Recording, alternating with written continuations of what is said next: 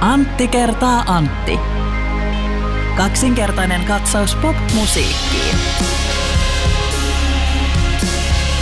Mulla on semmonen hauska tarina sulle, Antti. Anna tulla. Tu- Tuolla levyjä soittaa anniskelun ravintoloissa, niin tulee semmoisia hassuja tilanteita monesti, kun joko DJ on päihtynyt tai asiakas on päihtynyt tai joissain tilanteissa saattaa molemmat olla päihtyneitä. Joo. Tämä tarina liittyy tilanteeseen, jossa ainakin asiakas oli hyvin päihtynyt. Tähän väliin, onko tämä sellainen, että kaverille tapahtuu? Tää Joo, sellainen kaveri, puolesta kaveri, kaveri puolesta Kyselet. kyselen ja kerron tässä niin sanotusti. Ö, oli siis tilanne, jossa DJ oli tamperelaisessa yökerhossa soittamassa levyjä. Ja sitten tota noin, niin tulee semmoinen selkeästi päihtynyt henkilö tulee siihen DJ-kopille ja selkeästi haluaa toivoa kappaletta. Ja sitten se asiakas on sinne, soita Cure. Tämä DJ on se, "Ää, anteeksi mitä? Soita Cure. DJ on edelleen. Sanotko, sanotko vielä kerran? Se on välillä vaikea DJ kuulla, jos on niinku musa pauhaa, niin mitä se, sit varsinkin jos asiakas on päihtynyt, niin on vaikea saada selvää. Secure! Ja sitten DJ on edelleen, että anteeksi nyt mä en vaan saa selvää sun puheesta. Että voitko sanoa vielä, että mitä? Soita sitä kure! Jolla DJ, aa, kure! Joo. Ja sitten DJ laittoi Just Like Heavenin soimaan, koska se oli niin hyvä toivo, vaikka asiakas oli vähän päihtynyt, mutta kurea kannattaa aina soittaa DJ, jos mahdollisuus tulee, koska se on ihana bändi. Anyway, mulla tähän, tämä oli aasinsiltana, liittyy tota, tämmönen mm, ö, niin kuin news flash. Ah, okei. Okay. Mä sä et ole varmaan kuullut, että kure yhtye on erottanut Robert Smith. Oho, en ollut kuullut tällaista. Järkyttäviä uutisia. On kyllä. Tämä ei ole vielä edes, tota, tää ei ole edes vielä leh- lehdet ei ole tästä kerronut. Mutta näin on käynyt. He ovat palkanneet tota, ruotsalaisen laulajan. Okei. Okay. Joo. Ja äh, ruotsalainen laulaja on sitten tämmöinen tyyppi, että se halusi pistää koko paletin uusiksi. Se halusi, että no nyt unohdetaan tämä tämmöinen gotti pop homma ja aletaan tekemään tämmöistä niinku epämääräistä, vaikeaselkoista musiikkia. Joo. Mä taas pelkään, että mä en tule ymmärtämään tätä vitsiä. Okei. Mutta Anna tulla. Ei tämä vitsi, tämä on tosi tarina. Ai niin, niin siis, tai siis, niin siis joo, Niin. en, en, ymmärrä Niin, tätä, tota- en ymmärrä tätä, niin kuin aamulehdessä ainakin on siellä, että en ymmärtänyt uutista. Kyllä. Ja se on, Joo, no niin, no tämän tapahtumaketjun lopputulema oli se, että bändi vaihtoi myös nimeä. Tiedätkö mikä tämä uusi bändin nimi on? en ole kuullut. The Obscure. no niin. Hyvä. En, mä, mä melkein ymmärsin tämän. Mulla on vaihtari. Joo, Mulla vaihtari, tulla. Mulla vaihtari vitsi. Joo. Ei tällä kertaa tätä kisaa, koska edellisestä kisasta ei ole vielä palkintoa keksitty. Kyllä. Se tulee vielä. Eikä näin ole myöskään jaettu. Siis tämä on jalkapallo-uutinen. Okei, okay. Sä tiedät äh, brittiseura Manchester Unitedin. kyllä. Joukkueella on erittäin menestyksekäs historia ja aika takkuileva nykyhetki. Kyllä. Oli Gunnar Solskjaer ei ole saanut punapaitaa ja ihan siihen lentoon, mihin vielä viime keväänä tai kevättalvesta moni fani olisi toivonut. No tästä johtuen on perustettu kokonaan uusi seura, joka on nopeampi, mutta samalla ilmastolle vähän haitallisempi. Joo. Tiedätkö, mikä tämän joukkueen nimi on? En tiedä. Manchester Lentokoneitted.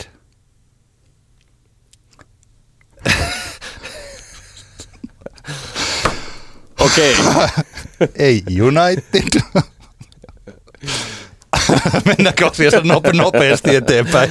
No niin. Tämä on Antti kertaa Antti. Kaksinkertainen katsaus popmusiikkiin. Minua vastapäätä istuu mies, joka tuo Groven mukanaan, minne hän ikinä tuleekin, Antti Hietala. Hei vaan, ja minua vastapäätä istuu huumorimies Antti Graan. Hyvää Mies, joka tuo huumorin, minne ikinä hän astuukin. Kyllä. On sinussa muitakin hi- hienoja puolia, Joo. Antti. Esimerkiksi se, että mä olin 90-luvulla kokooni nähden sangen ketterä. Mutta se oli 90-lukua. Oli se, 90-luvulla. Siitä on aikaa. Joo. Tota, joo, kyllä. Mukavaa kun kuuntelette. Mä tähän ihan kärkeen haluan sanoa, kun lupasin viime jakson loppupuolella, että kerron, oliko 20 22 pistepirkon viime viikonlopun keikka Tampereen klubilla hyvä. Niin sä sanoit viime jaksossa, että sun, sulle pikkulinnut olivat laulaneet, että oliko se Nosturin keikka? No, Storikeikasta oli ollut, olin somessa törmännyt tämmöisiin, tota noin, ja, että ei ollut ja sähläämistä ja ei, ei lähde ja niin poispäin. Ja, Joo. ja tota, nyt mä menin sitten, todistin sitä viime lauantai keikkaa. He soittivat kaksi keikkaa lauantaina ja, ja sunnuntaina. Mä menin sitten lauantain keikan katsomaan ja brr, drum roll, brr, keikka oli aivan saakeli hyvä. Se No niin. ihan, ihan no niin, mä ajattelinkin. Mä vähän ihmettelinkin sitä, että eikö se tietty kotikutoisuus, Kaskos.Pirkkohan on keksinyt sen, missä niin. yhdistyy mestarillisuus rentouteen ja Kyllä, kyllä. tietyllä tavalla sellainen ei-virtuositeetti totaaliseen hallintaan. Kyllä, kyllä. Joo, tämä oli todistettavissa jälleen, joskin tällä kertaa ehkä se pääpaino oli siinä niin kuin virtuositeetissä kyllä tällä keikalla. Joo. Että se, mä oon joskus verrannutkin, Pistepirkot on vähän semmoinen niin indie-nyhyvääjien suojelusenkelibändi.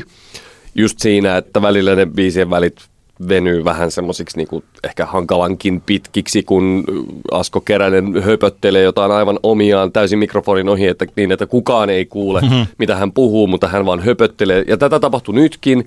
Esimerkiksi silmin pistävää mun mielestä oli se, että heillä ei edelleenkään ole vaikkapa lavateknikkoa niin kuin mukana useilla ton, ton koko, niin sanotusti koko luokan bändillä, joka myy niin saleja täyteen, niillä monesti on lavatekniikko mukana, eli se henkilö, joka vaikka virittää kitaroita, tai sitten jos tulee joku mikki siirtyy lavalle, se käy pistämässä sen paikalle ja muuta, mutta pistepirkoilla ei ole.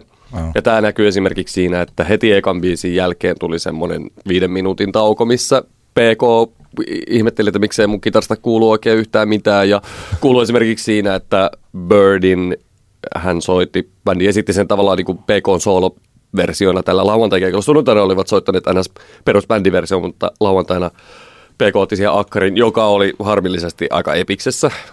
että tämmöisiä pikkujuttuja siellä käy, mutta koska kyseessä on 22 piste Pirkko ja kun se homma niin kuin naksahtaa sitten uomiinsa, mitä se lauantai-keikalla hyvin useassa kohtaan naksahti, niin, niin se onkin sitten kyllä aivan uskomatonta lunastusta. Ja tuli just semmoinen olo, että tuolla keikan on aina virkistävää mennä katsomaan keikkaa, jossa itse edustaa sitä nuorinta kymmenystä. Siitä No. no. että keski-ikä oli varmaan 55 paikkeilla. Tuli mieleen, että kyllä niin kuin nuorten musantekijöiden, jos niin kuin on bändi, niin kannattaa mennä kattoon 22 Pirkot li- livenä ihan vaan sen takia, että miten, miten pienillä elementeillä se niin kuin triosointi saadaan upeaksi. Totta kai se on niin kuin, bändi on tehnyt musaa nyt, hemmetti soikoon, mitä, kuinka helvetin, niin kuin 30, 80, mä 80-luvun itse asiassa- mä itse asiassa alkupuolelta, just paljon siitä aikaa, sitä on kohta 40 vuotta. Niin totta kai se näkyy siinä kaikessa se, että ne on tehnyt sen niin kuin kohta 40 vuotta. Ne on soittanut niitä keikkoja, ne tietää toistensa, niin kuin, ne tuntevat toistensa taimit niin hyvin, että se on aika ihanaa sitten välillä soitto. Mutta kuitenkin se tavallaan pienistä elementeistä, kun kasataan tavallaan iso soundi, niin se on, se on tosi vakuuttavaa, miten ne sen tekee tuollain parhaimmillaan. Ja kyllä mä niin kuin suosittelen jokaista vaikka se musa ei itsessään ehkä niin kuin olisi itselle silleen hirveän tärkeää. Ja, ja se onkin jännä just, että tuollakin keikalla, siellä tuli rockia, siellä tuli ihan tämmöisiä niin kuin shoegaze pop sovituksia jostain biiseistä, ja oli niin kuin intiimiä PK veti soololla, tai sitten oli tämmöisiä, että periaatteessa jossain kappaleessa ei oikeastaan tapahdu mitään muuta kuin se, että, että Espe hi- hivelee rumpuja ja laulaa siihen päälle, eikä oikein paljon mitään muuta soitellakaan, niin, tota, niin se, se koko toteutuksen monipuolisuus ja, ja rikkaus on, oli vaan tosi ihanaa. No tosi Että, hieno. että upea keikka. Tämä alkaa olla tällainen orgaaninen bändisoitto, jos sitä osaa nimittäin, niin melkoinen supervoima Kyllä, siis kyllä. livellä. Tuli tässä mieleen, hei juteltiinko me, oliko se jopa sinä, joka sen mulle kertoi tästä Ismo Alangon bändistä? Vai onkohan se joku muu? Mutta joka tapauksessa nyt joku mun tuttu tuntee Ismo Alangon bändistä jonkun, olisiko ollut rumpali, joka on ollut tässä, kun Ismo Alangoltahan ilmestyi. Ei, kun mä siitä puhuin, kun meillä oli siis toi meidän Iisa Flow-keikan perkussionisti Juho soitti, on soittanut nyt Ismon Niin. livebändissä. Niin joo, mä, mä tästä Joo, eli se ajatus, että reeneissä ne pitää, ne biisit pitää osata ja Ismo sanoo, heittää biisin nimen Kyllä. ja Y, K, K, ne ja sitten pitää lähteä. Näinpä, Bändin pitää näinpä. osata ne biisit. Kyllä, kyllä. Ja nyt kun Hassisen kone tekee paluun, niin Alanko sanoi, että yhtyet tulee harjoittelemaan koko Hassisen koneen tuotannon. se on aika kova. Ja se syy, mä luulen siis, hän ei ole mun mielestä avannut tätä sen enempää, tai mä en ole ainakaan nähnyt, mutta että syy mä luulen on se, että silloin se antaa täydellisen vapauden siinä keikalla Kyllä. reagoida Niinpä. mihin tahansa ja iskeä sen, että Näinpä. Ismo Alanko haluaa sen, että hän voi heittää minkä tahansa biisin siihen, että tämä sopii nyt tähän Kyllä. ja bändi osaa sen. Ja se on yksi tapa, se tietenkään, tää, ettei tämä mene tällaiseksi, että ennen oli paremmin ja bändit Mm. osaa soittaa ja nykyään vaan USB-tikkumiehet tuolla Kyllä, painetaan yhtä nappulaa. Tietokone soittaa musiikin. niin siis tämä ei ole sitä, vaan tämä tarkoittaa, että tolla tavalla saa keikasta yllätyksellisen ja ainutlaatuisen, ja sehän on se, mitä live-kokemukselta aika Näinpä, pitkälti myös halutaan, näinpä, että näinpä. on yksi keino, jos, Kyllä, se, kyllä. jos sen hallitsee nimittäin. Niinpä. Niin Joo, ja tapauksessa. siis pi- pistepirkkoihin vielä palatakseni, niin heillähän ei tunnetusti ole pitkään aikaan enää ollut settilistaa mm. lavalla. Eli heillä ei ole valmiiksi suunniteltua settiä, tämä tulee tässä näin. Varmaan, he varmasti sopivat, että tämä ja tämä ja tämä kappale nyt ainakin soitetaan sitten jossain kohtaan, mutta että ei ole sitä semmoista settilistä, jota sitten orjallisesti noudatetaan alusta loppuun, vaan juurikin se mahdollistaa sen, että jos bändi pystyy aistimaan vaikka yleisön niin kuin fiilareita, niin Joo. sitten pystytään siihen reagoimaan nopeasti, kyllä. Toinen asia, otetaan tämä sangen lyhyesti, mutta koska me kerta ollaan seurattu uuden musiikin kilpailua ja suhtauduimme aika epäilyllä kautta jopa kriittisesti tähän hakuprosessiin, kun kappalehaku oli vain viikon ajan marraskuun alussa auki. Eli että meidän teesi oli se, että halusivatko he ylipäätään biisejä tänne vai eivät. No siitä oli jonkun verran tiedoteltu kuitenkin sitä ennen ja ilmeisesti iso osa yhtyeistä osasi odottaa sitä tai sitten bändeillä oli biisejä valmiina. Kuitenkin nyt tämän viikon torstaina aamulla Yle kertoi, että uuden musiikin kilpailuun lähetettiin yli 400 hakemusta ja finaaliin on nyt valikoitunut kuusi artistia ja näitä artisteja seurataan. Milloinkahan ne julkistetaan? Tiistaina 21. päivä tammikuuta 2020 No niin. ja sieltä sitten valitaan. Jotenka nyt saamme sitten laulun, joka laitetaan esimerkiksi näiden biisien, siis podcastin kuuntelijat tunnistaa nämä kaikki biisit. Blackbird, Sing It Away, Something Better, Look Away. Nämähän on siis Suomen tämän vuosikymmenen Euroviisuedustajabiisejä. Hmm. Monsters, aina mun pitää. Kuinka monta osaat? ei, ei mene. Positiivisen kautta. Kyllä. Toivottavasti sieltä tulee hyvä biisi Just näin. ja hyviä artisteja ja Kyllä. hyvä show. Mä oon monta kertaa sanonut aikaisemminkin, että se on vielä tärkeämpi jopa se hakuprosessi ja tämä show, mitä tapahtuu täällä, kun sitten se yksi viikonloppu tai viikko siellä, missä Euroviisut nyt sitten järjestetäänkin. Sitten vielä yksi asia, joka tavoitti meidät nyt juuri ennen kuin aloitimme tätä podcastia äänittää.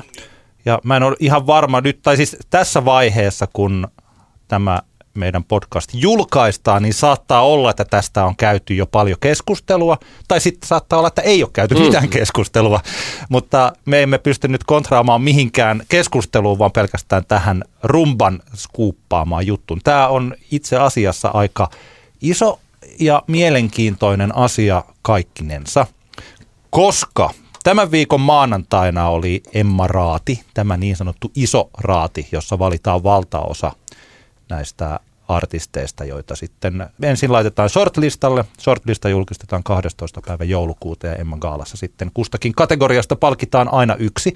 Sitten on olemassa näitä tällaisia sivukategorioita, missä esimerkiksi just se kriitikkoraati on niin kuin omansa, tai vaikka joskus oli se joku iskelmälevy oli omansa. Mutta tämä iso raati päättää valtaosasta näitä. Ja Rumban skuupin mukaan maustetytöt jää ilman Emma-ehdokkuuksia. Ja syynä ei olisi tämän Rumban uutisen perusteella se, että maustetytöt on pienellä levyyhtiöllä tai että siellä ei olisi tarpeeksi lihaksia muuten ollut tunkea Emma Gaalaan maustetyttöjä, koska maustetytöt oli kai neljässä eri kategoriassa tyrkyllä ehdolle. Siis Mm. näin. Oli shortlistat. Joo. Tilannehan siis tapahtuu niin, että levyyhtiöt pystyvät ehdottamaan artisteja ja levyjä ja biisejä sinne. Ja mä muuten on itse asiassa taisin kuulla tällaisen jutun, nyt taas tulee jostain muistinkätköistä, että kun biisi, jota mä oon pitänyt tämän vuosikymmenen yhtenä parhaista pop-biiseistä, tästä niin kuin valtavirtabiiseistä, eli Ellinooran ja Eetun tämä Bang Bang Typerä sydän, ja mun mielestä oli käsittämätöntä, että se ei ollut edes ehdolla Mm. Emmassa, Emmoissa, niin taisi olla niin, että sitä biisiä ei ollut lähetetty tonne raatiin edes. Okei. Eli että syynä olisikin tällainen juttu. Joo. Ja, mutta siis tämä on nyt vahvistamaton tieto. Mä en muista, mistä mä oon kuullut tämän. Taas jossain ihme, ihme kännissä nähnyt joku houreisen unen. Mutta mielestäni se oli tällä tavalla. No joka tapauksessa syy ei ole se, että maustetytöt olisi liian pieni tai että maustetytöt ei edes olisi menestynyt. Että vaikka me ollaan täällä oltu jotenkin yritetty pitää vähän tällainen niin kuin jäitä hatussa maustetyttöjen hypen suhteen. Mm. Ja maustetytöillä ei vieläkään ole radiohittiä eikä Spotify-striimihittiä, niin maustetytöillä on todella paljon muuta menestystä. Esimerkiksi tämä albumihan on myynyt erittäin hyvin. Se on myynyt fyysisesti. Pauttiaralla on 3000 kappaletta. Se on, sitä on striimattu sen verran paljon, että se on ollut sekä Suomen virallisen albumilistan ykkösenä, että sitten tämän fyysisen albumilistan ykkösenä. Vaikka totta kai siis näiden albumilista ykköspaikkojen merkitys ei ole enää niin kuin paljonkaan siitä, mm. mitä se on ollut joskus way, way, way back, mutta se kuitenkin on, keikkasuosio on ollut tosi suurta, Kyllä. on ollut loppuun myyty ja just oli viime perjantaina loppuun myyty klubia, että loppuun myytyjä paikkoja on siis siellä täällä ihan, Kyllä. ja ne ei ole enää mitään ihan pikku kellariloukkoja, vaan suomalaisia klubeja. Niin, niin tässä, tästä syystä voisi hyvin olla, että maustetytöt ehdottomasti meriittiensä puolesta ansaitsisivat vaikkapa vuoden tulokaskategoriassa. Mm. Ehdottomasti. Mä ajattelin, että se olisi sellainen minimijuttu. Mutta syy ei olekaan tämä, vaan syy on jälleen kerran se, mistä mekin ollaan keskusteltu, joka nyt näyttää seuraavan yhtyettä. Eli tein kai Lottorivini väärin kappaleen varhainen versio, jossa käytetään N-sanaa, joka on myös YouTubessa katsottavana, josta sitten oli tässä keväällä oli tämä kohu, ja se nyt ainakin tämän rumban uutisen mukaan on vaikuttanut siihen, että siellä oli ollut iso keskustelu siellä Emma Raadissa ja sitten oli äänestetty ja äänestyksestä oli tullutkin tämmöinen, että kannatammeko me rasismin normalisointia vai emmekö. Hmm. Tässä nyt tämmöinen, ei, tästä ei tullutkaan niin lyhyttä alustusta, vaan tässä tuli selitys, mutta tämä on se koko keissi. Ja henkilökohtaisesti, nyt en ole ollut tuolla paikalla kuulemassa keskustelua. Me käytiin tätä keskustelua meidän podcastissa silloin aikanaan. Tätä taisi olla itse asiassa helmikuussa nyt kun tsekkasin tämä rasismikohu. Ja olen jutellut tästä myös useiden muiden ihmisten kanssa tästä aiheesta ja osa ihmisistä on sangen sydämistynyt maustetyttöihin. Mä itse olin luullut, että tämä olisi jo jätetty taakse ja menty mm. eteenpäin. Mitä mieltä me ollaan tästä? Joo, onhan tämä hämmentävää. Ehkä tämä niinku, tässä niinku kaksi asiaa itselläni nyt tuli mieleen. Ja ens, ensimmäinen on se, että ihmiset, kun te mokaatte, niin näinä aikoina on hirvittävän tärkeää hoitaa se anteeksi pyytäminen suoraan, reellisesti ja, ja tota, kunnolla. Ja ei niin, että vaan manageri kommentoi sitä, vaan että bändi itse suoraan kommentoi. Mä veikkaan, tämä ei nyt olisi keskusteluaihe, jos se anteeksi pyyntö olisi tapahtunut suoraan silloin, silloin kun tämä N-sanan käyttö kävi ilmi. Mutta toinen mun mielestä semmoinen tärkeä pointti kaikissa näissä keskusteluissa, kun on, on tämä call-out-kulttuuri ja se, että kun nostetaan esille, että joku on toiminut tosi väärin, niin ajatus siitä, että millä me päästään ihan oikeasti niin kuin tässä itse varsinaisessa asiassa eteenpäin, niin vastaapa minulle Antti, että kun ihminen mokaa, niin mikä käytännön tasolla todistaa sen, että ihminen on oppinut virheestään? Ja nyt mä puhun niin kuin toiminnasta. Sen todistaa se, että se ihminen ei toista sitä virhettä. Mm. Ei se, että mitä se sanoo tai mitään muuta, mitä se tekee, vaan se, että jos, hän, jos henkilö ei tee toista kertaa sitä virhettä, niin sehän on selkeä merkki siitä, että tämä ihminen on tajunnut tehneensä virheen, eikä toista sitä. Ymmärrätkö tämän niin kuin suoran analogian tässä? Ja mä antaisin tässä kohtaan maustetytöille, nyt mä puhun niin kuin tästä bändistä, mä antaisin armoa siinä mielessä, että he ovat tehneet virheen, okei, anteeksi pyyntö vähän käpäytettiin, mun mielestä tässä ehkä management-puoli voi ehkä katsoa vähän peiliin. Mutta että bändi ei, ei ole toistanut tätä. He eivät ole mun näkemyksen mukaan kirjoittaneet semmoisia tekstejä, jotka, jotka tavallaan, joissa oli samanlaista tulen arkuutta kuin tässä Teinkaan Lottorivini väärin kappaleen alkuperäisessä tekstissä. Mä tiedän, että jotkut ihmiset ovat, olivat tästä myöhäisemmästäkin versiosta tästä tekstistä vähän sitä mieltä, että tässä on vähän kyseenalaista, kun puhutaan näistä Sudanin lapsista siinä. Niin. Mutta silti mä, mun mielestä meidän pitäisi päästä semmoiselle tasolle, jos me arvioitaisiin näitä asioita niin kuin sen niin kuin toiminnan kautta täl, tällaisessa tilanteessa. Esimerkiksi ja maustetyttöjen kohdalla juurikin siitä, että he eivät ole tavallaan toistaneet sitä virhettä, minkä he kerran tekivät.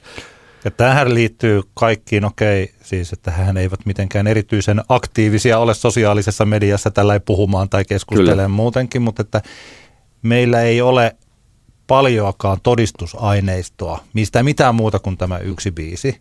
Ja mun, siis mä en oikein tiedä, että mitä mieltä, varsinkin me tiedän, toisaalta pitää aina muistaa se oma positio, mistä Totta kai, se on ihan päivän selvää. Ja, ja, ja mä en ainakaan niin väitä ollenkaan, että ne ihmiset, jotka silloin alun perin vaikkapa joilla tuli oikeasti huono fiilis siitä alkuperäisestä tekstistä ja jäi jo oikeasti huono fiilis siitä huonosti hoidetusta anteekspyynnöstä. Niin, tai siis se, pitää muistaa, että sitä anteekspyyntöä hän ei, niin. ei sitten tullut ollenkaan. Mulla itse asiassa tämä postaushan on olemassa vielä täällä 15. helmikuuta.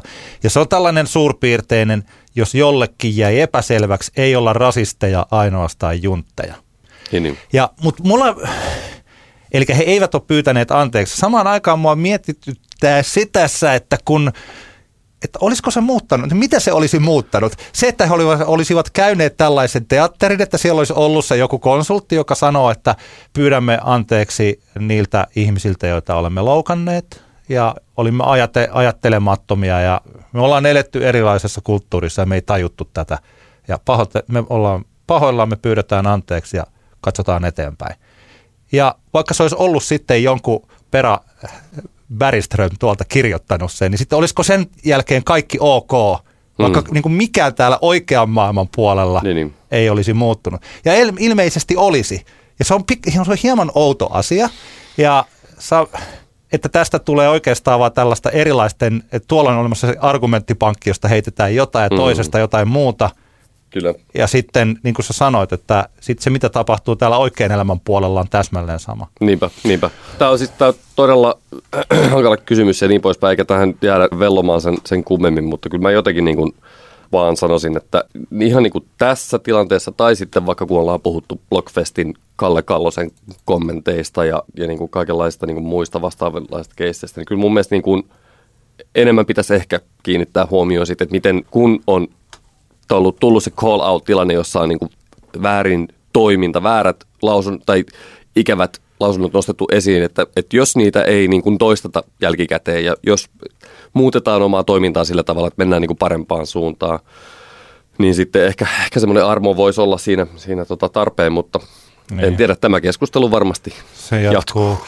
Tosiaan se, mihin sä tuossa nyt viittasit ja sitten, niin kuin, että jos vaikkapa katsotaan, että toi Lottorivi-biisi, että se on rasismin normalisointia juuri tällaisena, että siinä annetaan kuva Sudanin pojista, jotka mm. ovat tietynlaisia. Niin se on sitten taas ihan kokonaan toisenlainen keskustelu. Mm. Mutta että sitten jos mä ajatellaan, että Emma Gaala, koko se koneisto on se on aika iso ja sitten jos me ruvetaan miettimään sitä koko historiaa, niin minkälaisia yhtyeitä tai artisteja siellä on ja sitten kohtelu pitäisi kaikkia artisteja kohtaan olla samanlaista, että tässä on sillä vastareaktio tuntuu, tuntuu isolta. Kyllä, kyllä. No, no mutta me no. emme ole päättämässä Emaraalin no, ehdokkaita, emmekä päättämässä, että kuka ne, ne palkinnot voittaa, no. joten katsotaan ehkä tää, tässä keskustelussa sitten nyt, jos ehkä mielenkiintoista olisi kuulla sitten Emma näiden kategorioiden valitsijoiden näkemyksiä ihan julkisestikin Joo. sitten tämän asian tiimoilta, että voidaan päästä eteenpäin. Joo. Tuukka Määttäseltä tuli meille erittäin ansiokas maili, kaksi ehdotusta puheen aiheeksi, joista me käytämme molemmat. Ja niistä toinen liittyy musiikkivideoihin. Se kohta – mutta puhutaan nyt minä ja Ville Ahonen yhtyeen Ville Ahosesta, Kyllä. koska Tuukka kysyi, että mitä tapahtui, missä hän on nyt, vai mikä meidän oli, missä hän on nyt? Mitä hänelle tapahtui? Featuren nimet ei ole hakusessa. Niin, mitä hänelle tapahtui sarjassanne, voitteko selvittää? Mihin katosi tuo maaginen laulun tekijä ja hänen bändinsä?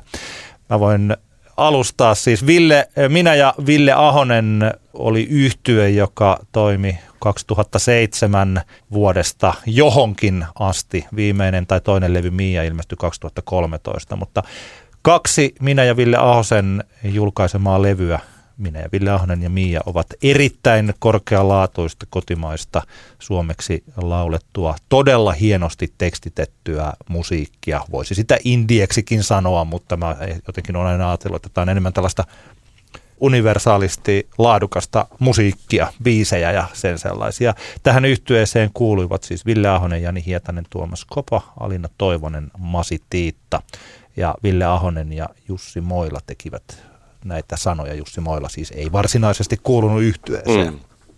Joo. Saatit selvää, mitä? No, minähän otin selvää. Tosiaan Ville, tuli muuten mieleen, että jos Ville päätyy tekemään solo musaa joskus, niin se artistin nimen pitäisi olla Minä, minä ja Ville Ahosen Ville Ahonen.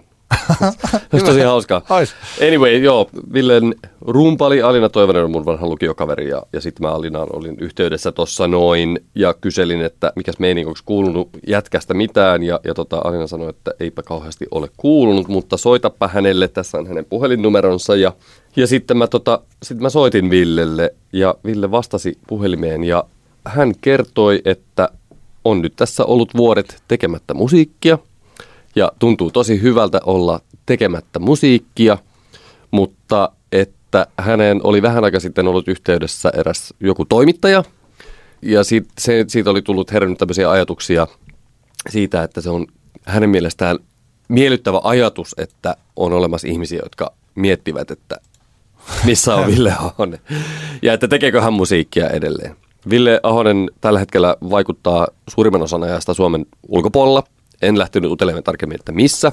Hänellä on, hän kuulemma on välillä Suomessa ja hänellä on täällä kuulemma paikka, missä hän voi olla Suomen tullessaan, mutta että paljon viettää aikaa ulkomailla. Ja eipä tässä sen kummempaa. Tämä on aika yksinkertainen vastaus kysymystä, että mitä hänelle tapahtui. Hän tekee ihan muita juttuja kuin musan tekemistä. Ja, ja tota, sanoi, että on kypsytellyt ajatusta siitä, että josko taas musiikkia jonnekin päivänä tekisi, mutta että just nyt se ei tunnu ajankohtaiselta. Ja tuosta debyyttialbumista, minä ja Ville Ahonen nimisestä debyyttialbumistahan tulee ensi vuonna kuluneeksi kymmenen vuotta, mutta vähän haiskahti puhelinkeskustelun perusteella siltä, että ehkä vielä ei ensi vuonna tämmöisiä kymmenenvuotisjuhlakeikkoja nähdä, että olisiko sitten 2023 Mia 10V keikkoja.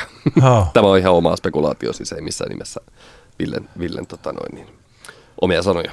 Mutta Villen bändistä muuten, niin Tuomas Kopahan on monille tuttu varmaan sydän sydän yhtyeestä, mutta hän on mun mielestä, ainakin itselle Tuomas Kopa on siitä on tullut vähän tämmöinen niin kuin synonyymi, kun joku tekee jotain niin kuin mielenkiintoista, vähän outoa suomalaista musaa, niin Tuomas Kopa on aina vähän semmoinen seal of niin kuin quality-tyyppinen ukkeli lahjakas jätkä. Ja Alinahan soittaa siis Miran Luodin ja Astrid Swanin bändeissä rumpuja.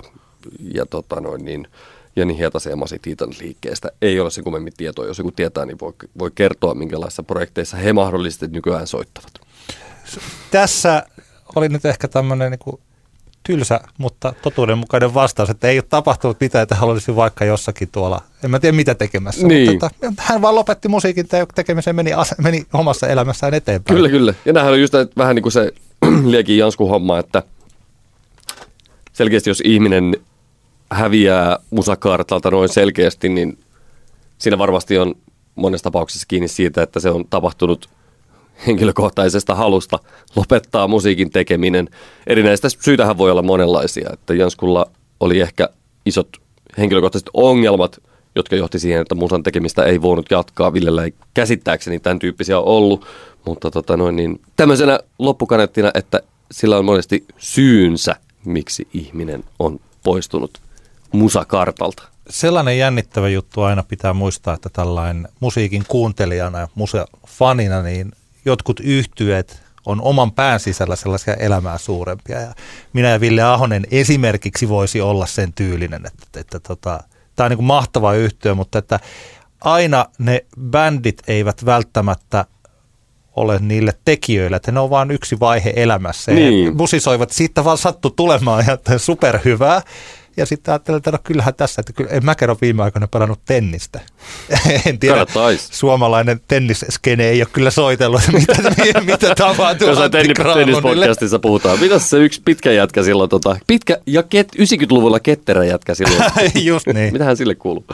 Yksi biisi muuten mikä on kadonnut minä ja Ville Ahoselta käsittääkseni. Mä oon nyt yrittänyt etsiä, mä tässä samalla klikkailen kuumeisesti internettiä. Mä kirjoitin siitä aikanaan tuohon Stop Shake Honey Go blogiin heinäkuussa 2011. Se löytyi sieltä, koska mä en tuhoa mitään, mitä mä oon internetiin Internet ei unohda. Niin. Muuta kuin minä ja Ville Ahosen biisejä. minä ja Ville Ahonen julkaisi tällaisen biisin kuin Jumalalta, joka oli aika rokki biisi siihen nähden, mitä aika moni muu näistä minä ja Ville Ahosen biiseistä oli. Mutta sitä ei ole missään. Täällä sanotaan, että se on kevään 2010 levytyssessiossa nauhoitettu ennen julkaisematon kappale. Mä jostain olin tällaisen kaivannut. Ja Universal julkaisi tämän biisin SoundCloudissa, mutta sitä ei ole enää siellä, eikä sitä ole Spotifyssa, eikä sitä ole missään. Eli on olemassa tällainen yksi biisi, joka oli mun muistikuvini mukaan, mukaan aivan saatanan hyvä. Okei. Okay. Jotenka jos joku tyyppi kuulee jossain, että tämmöinen minä ja Ville Ahosen Jumalalta kappale on vaikka kovalevyllä, niin voisiko sen ihan vaan tollain upata johonkin, niin sitten voitaisiin kuunnella sitä. Kyllä. Koska mä silloin kirjoitin esimerkiksi sen, sen sanat lukee, lukee mulla tuolla vielä siellä musablogissa, mutta okay. itse biisistä mä en muista mitään. Tuukan toinen aihe liittyi musiikkivideoihin. Tuukka kirjoittaa. Voitteko pureutua joissain tulevassa jaksossa musiikkivideoiden maailmaan ja niiden merkitykseen nykyisessä kaupallisessa musiikissa? Itse koen musavideoiden ajan olevan lopuillaan ja yleisen kiinnostuksen olevan aika pientä. Tuntuu, että musavideoista on tullut levykansien kaltaisia teoksia, jotka ovat lainausmerkeissä ihan kivoja, mutta ketään ei suuremmin kiinnosta Onko näin? Indimusan puolella Suomessa tehdään yhä kiintoisia videoita, jotka ovat hyvin esillä vaikkapa Oulun musiikkivideofestareilla, mutta samaan aikaan isot nimet eivät välttämättä vaivaudu tekemään videoita ollenkaan.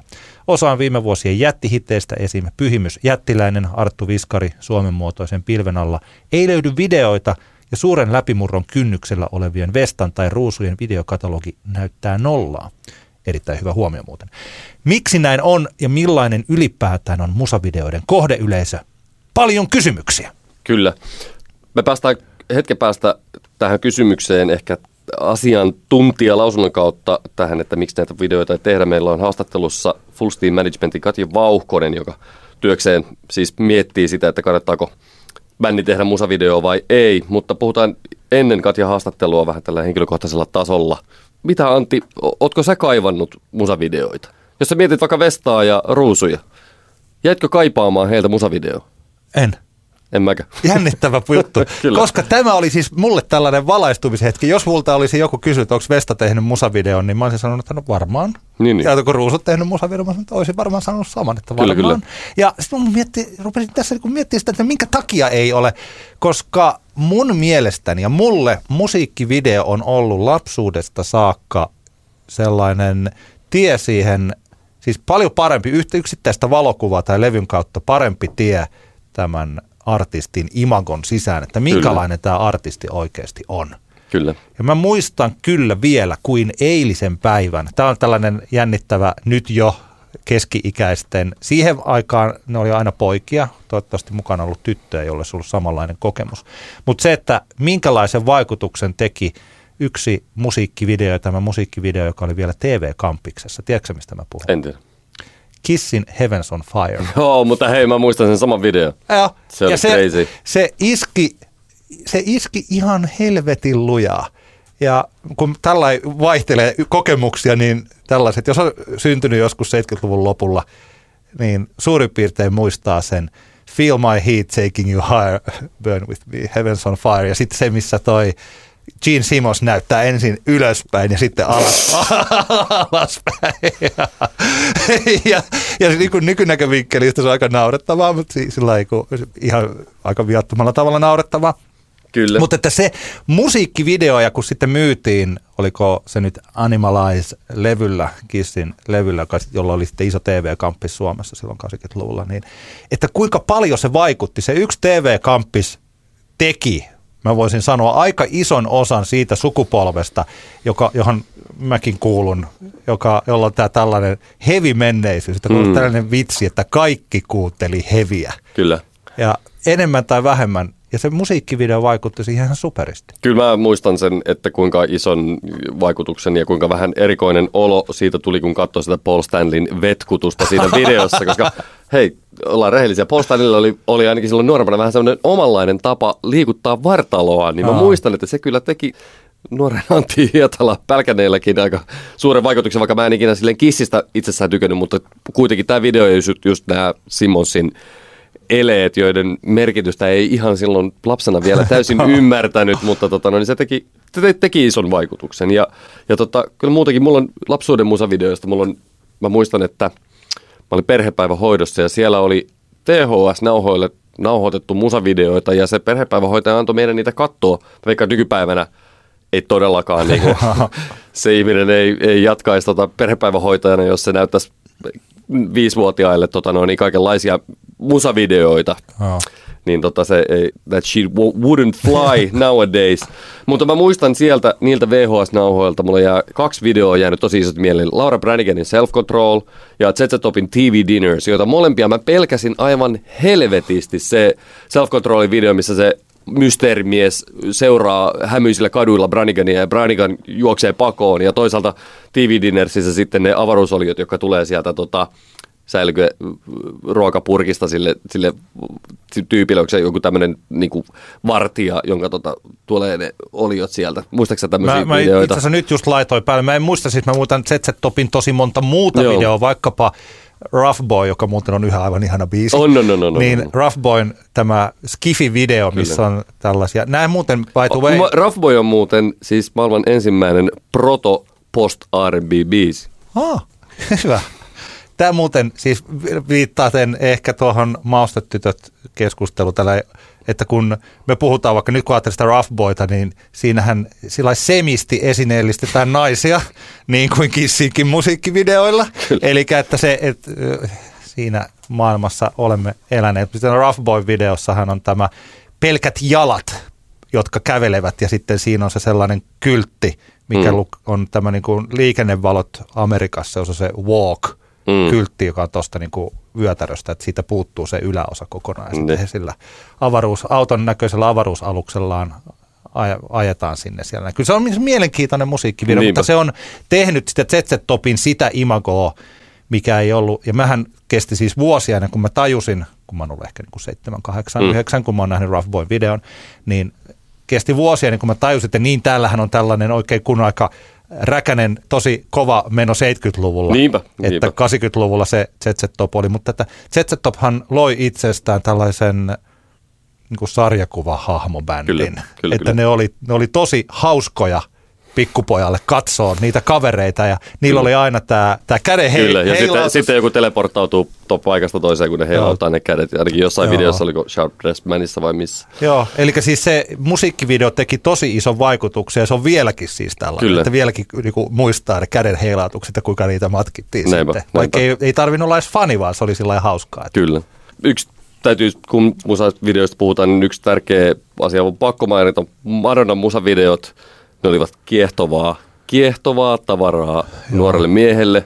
Erityisesti Express Yourselfin video, mutta myös monet muut. Express Yourself on tämä Peep Show. Öö, ee, eikö se ole se tota, Ei, kun se David oli- Fincherin ohjaama Ei, semmoinen, niin, niin, niin, semmoinen niin onkin, mustavalkoinen videohan se on, se on Joo, kyllä. toi mistä mä olin, se oli uh, Open Your Heart to Me, Kyllä, oli kyllä. se Peep Show-video. Joo. Mutta se oli, se oli kyllä jännittävä maailma, mitä myöskään ei silloin ihan pienenä niin kuin ymmärtänyt, mistä kaikista siinä on kyse, mutta teki, teki suuren vaikutuksen. Ja, ja sitten jotenkin itsellä, että sit, niin kun tul- tulin teini-ikään, niin mä muistan sen, että, että ensinnäkin vaikkapa Beavis and Butthead oli itsellä. Mä katsoin sitä lähinnä MTVltä sen takia, koska ne musavideot oli kautta, kautta linjan tosi kiinnostavia mulle ja mä tykkäsin niistä hirveän paljon. Sieltä tuli bongattua paljon musaa ja ne videot oli esimerkkibiisinä heitäkö vaikka L7in Pretend We're Dead tai Green Day Longview, joka oli, muistan silloin, että se oli itselle semmoinen eka kosketus Green Day ja mulle, muistan Dokie iski mulle tosi lujaa silloin 95, niin tota, se Longview-video, missä Billy Joe Armstrong riehuu siinä sohvalla pimeässä huoneessa, niin se oli jotenkin silleen kyllä,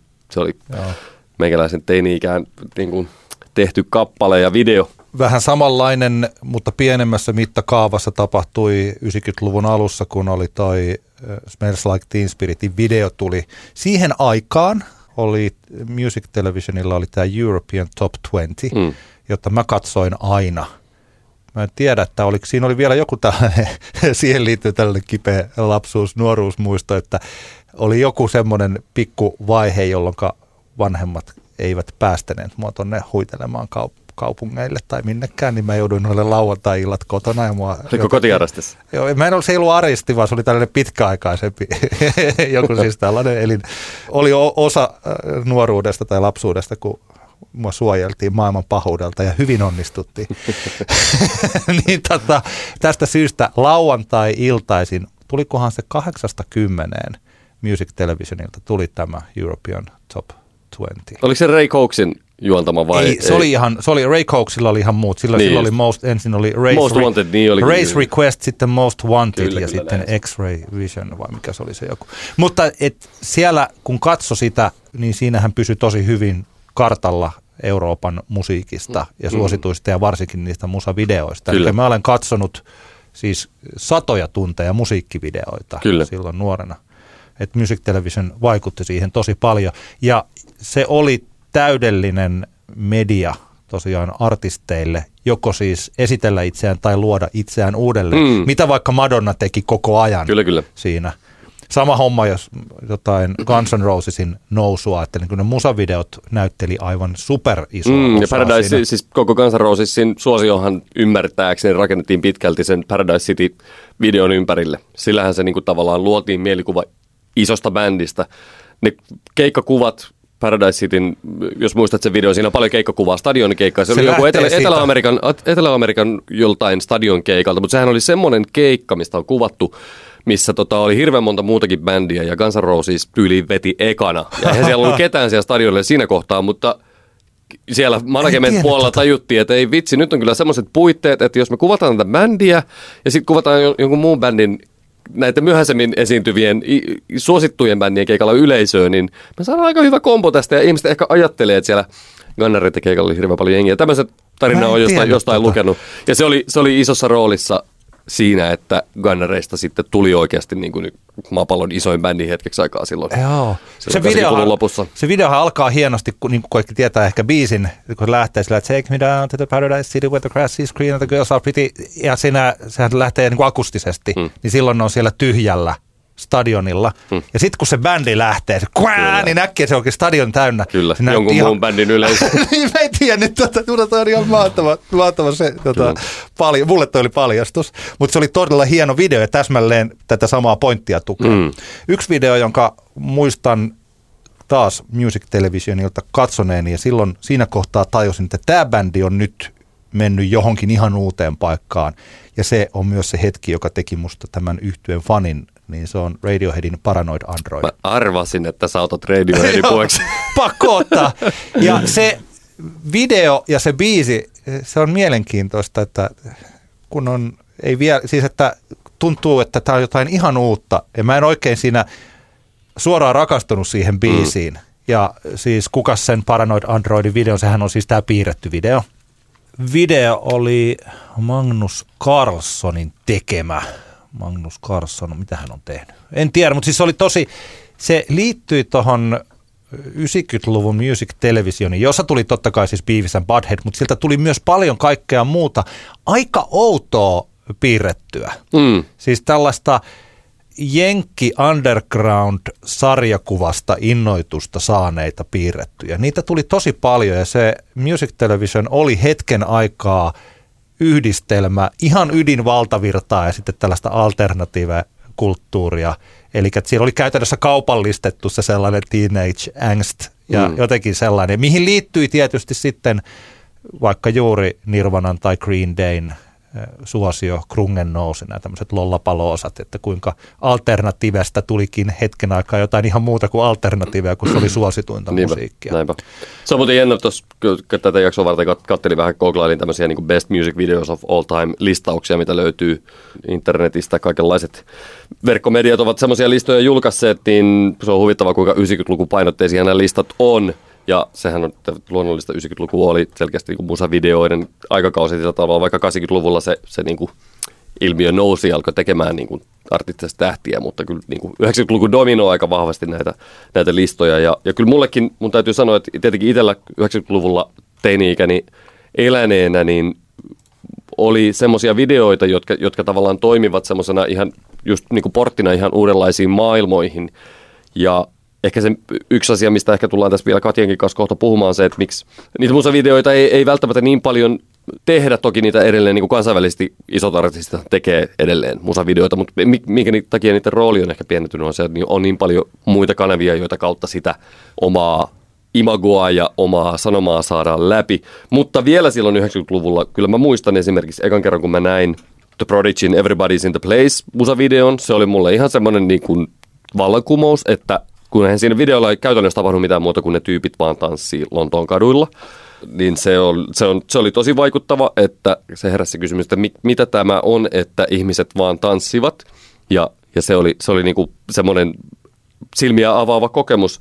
Toisaalta sitten taas tulee mieleen Outcastin Elevators-video, joka 96 vuonna tulle, tullessaan, itse, siihen mennessä kuitenkin räppi oli omissakin silmissä ollut lähinnä sitten sitä, että oli, oli gangster-räpi ja sitten oli ehkä New Yorkin tämmöiset niin Wu-Tangit ja muut tavallaan vähän niin kuin toisenlaiset pahikset, niin sitten yhtäkkiä tuleekin joku niin kuin Outcast, joka on täysin, siellä on niin kuin tämmöisiä ufoja ja, ja tota avaruusolioita siinä videoissa ja muutenkin ne jätkät on tosi niin kuin erikoisen olosia, niin, niin tavallaan semmoinen uusi maailma niin kuin räpin kautta avautui. Ja se video oli tosi tärkeä tekijässä, koska se on aika semmoinen mystinen video ainakin silloin eka kertaa, kun näki, että eihän räpin pitäisi olla tällaista. Eihän räppäreiden pitäisi näyttää tältä tai kuulostaa tältä. Ja sitten se musavideo niin tosi vahvasti tuki sitä ideaa siitä, että kyllä muuten nykypäivänä vuonna 1996 voi.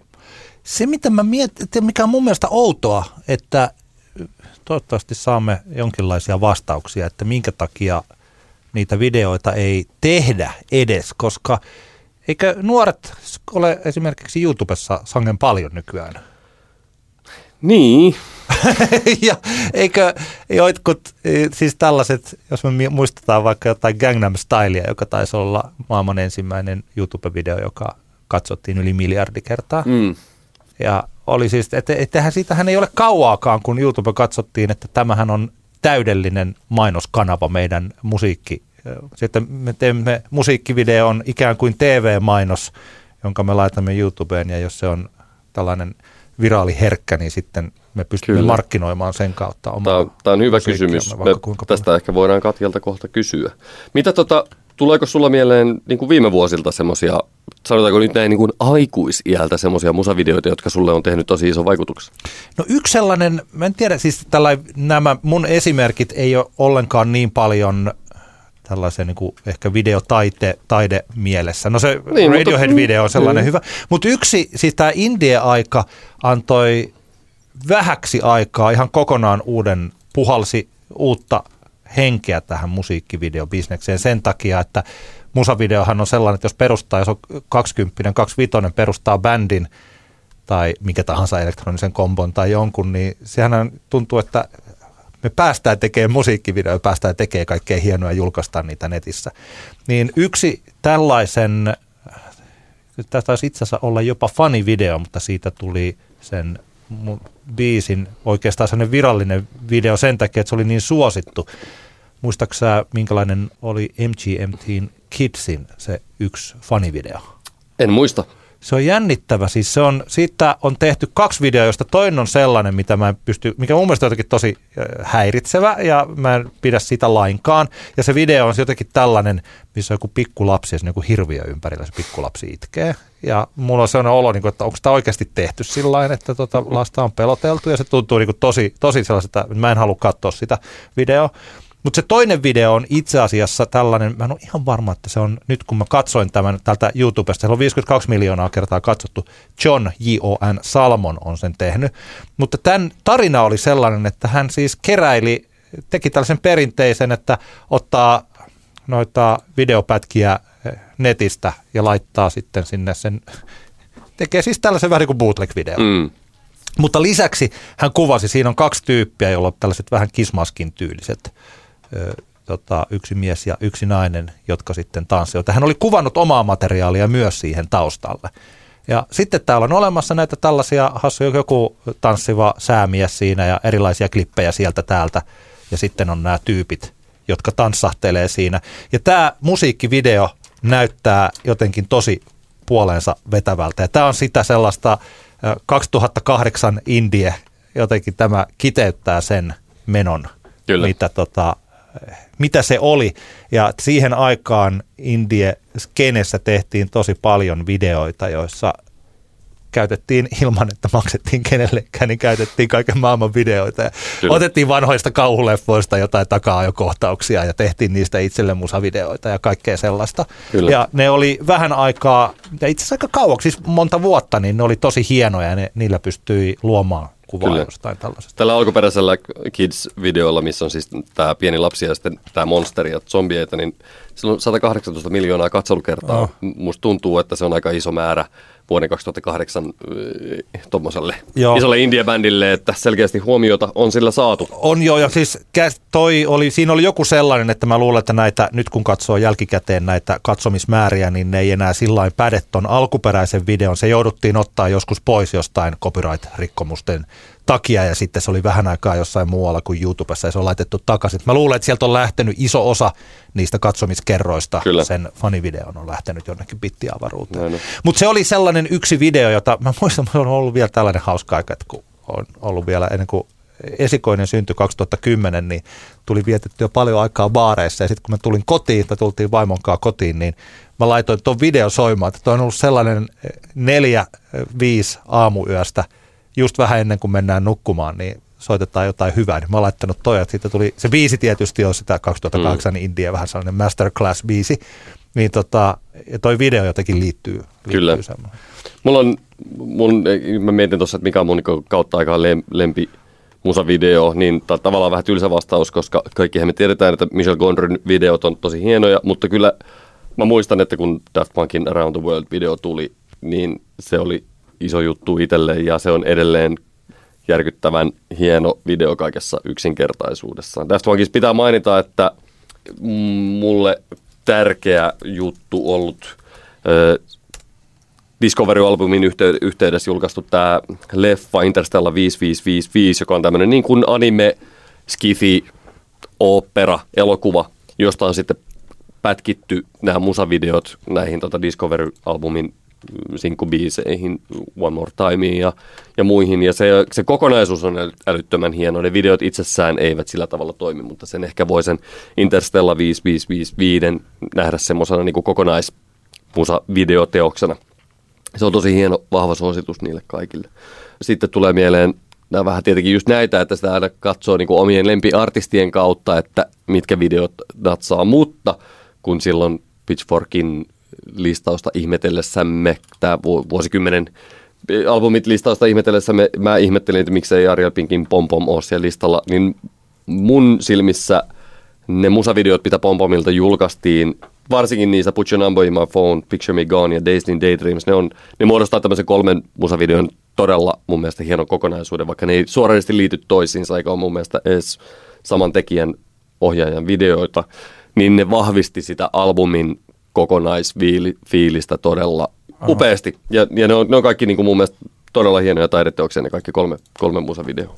Mun olisi pitänyt ehkä tällainen tosiaan taideteos mielessä miettiä enemmän. Nyt mä en kehtaa sanoa mitä, joka tulee vaan mieleen. Mm. Eli kun niin sanottuja hienoja videoitahan on tosi paljon.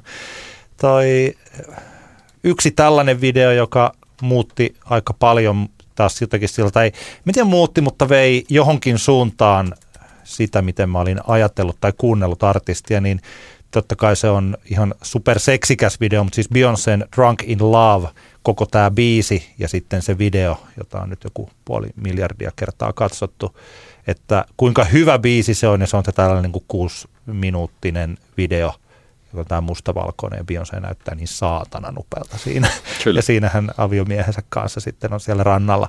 Niin se on jotenkin sillä se on, se on ihan upea. Mutta kyllä me täytyy, kun päästään tosiaan nyt kysymään, että miksi Suomessa ei sitten esimerkiksi juuri vaikka kun Ruusut tai Vesta on sellaisia artisteja, että heillehän niin tosi visuaalisesti upeita, Mm.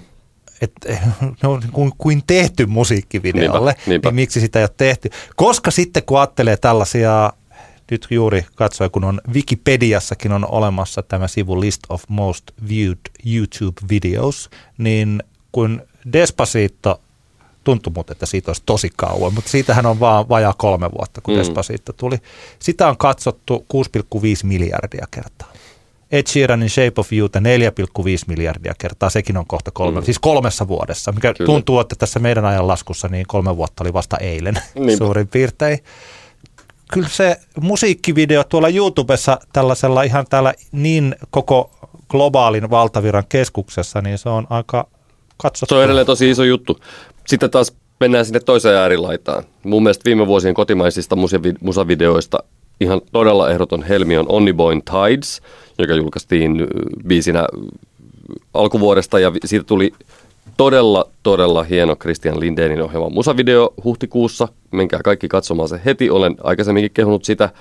Tällä videolla, johon selkeästi on laitettu hirvittävän paljon, tähän on paljon, paljon laitettu niin kuin semmoista henkistä pääomaa ja niin kuin kaikenlaista semmoista niin kuin panosta laitettu tähän videoon. Tämä on, tämä on upeasti tehty kaikella tavalla. Tämä näyttää tosi hienosti. Tämä on näytelty tosi upeasti ja tarina on upea. Ja voi vitsi, tässä on niin kuin kaikki kohdillaan, niin katsomiskertoja on 8678 tällä hetkellä. Niin. Eli se kuitenkin sitten se määrä, mitä vaikkapa Omniboy, Omniboy tapauksessa, okei, kyse, kyse on kuitenkin niin kuin tietyllä tapaa marginaaliartistista tai monella tapaa marginaaliartistista, niin kuitenkin se, että tekisit sä sitten niin kuin kuinka hienon videon, jossa on vielä Suomen mittakaavassa aika raflaava aihe, niin silti katsojamäärät todennäköisesti tulevat, jää, tulevat jäämään tuonne niin aika, aika tota vaatimattomiksi, niin ehkä tämä osittain vastaa siihen kysymykseen, että miksi Oho. näitä ei tämän enempää sitten tehdä. Joo. Mulla yksi hypoteesi on se, että nykyään ollaan aika vahvasti tässä Spotify-striimien maailmassa. Kyllä, kyllä. Ja tästä syystä ei haluta jakaa, halutaan ohjata kaikki Spotifyhin, että sieltä tulisi se kaksi miljoonaa. Näinpä, näinpä. Kultalevy Instagram Tämä on ihan hyvä pointti, Katja varmaan osaa, osaa tota tästä sanoa. Sitten tulee mieleen, että esimerkiksi, onko sä, onko sä miettinyt sitä, että minkä takia Pyhimys teki tämän Mik, Vittu Mikko-videon semmoisessa kuin se teki? No, mä Koska luulen, se, tämähän on, niin kuin, jos mietitään, että okei, okay, jättiläisestä ei ollut video, mutta tästä Vittu Mikko-biisistä on video.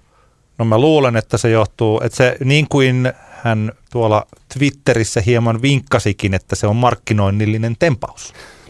Kyllä, mutta just se, että se, on, se on tämmöinen, edustaa tämmöistä klassista julkisvideoperinnettä. Niin. Tätähän, näitähän on tehty niinku kautta aikaan ja jotenkin mulla kanssa tuli mieleen, että tässä on fiksusti käytetty tavallaan sitä, että jos, mä, jos teet musavideon, sä pyydät siihen kaikenlaisia julkiksia ja ja kaikenlaisia raflaavia persoonia mukaan, niin ne myös sitouttaa niitä ihmisiä siihen sun projektiin. Mä en usko, että kukaan Vittumikko videolla oleva henkilö voisi esimerkiksi julkisesti kritisoida pyhimystä. Niin, joo. En tiedä.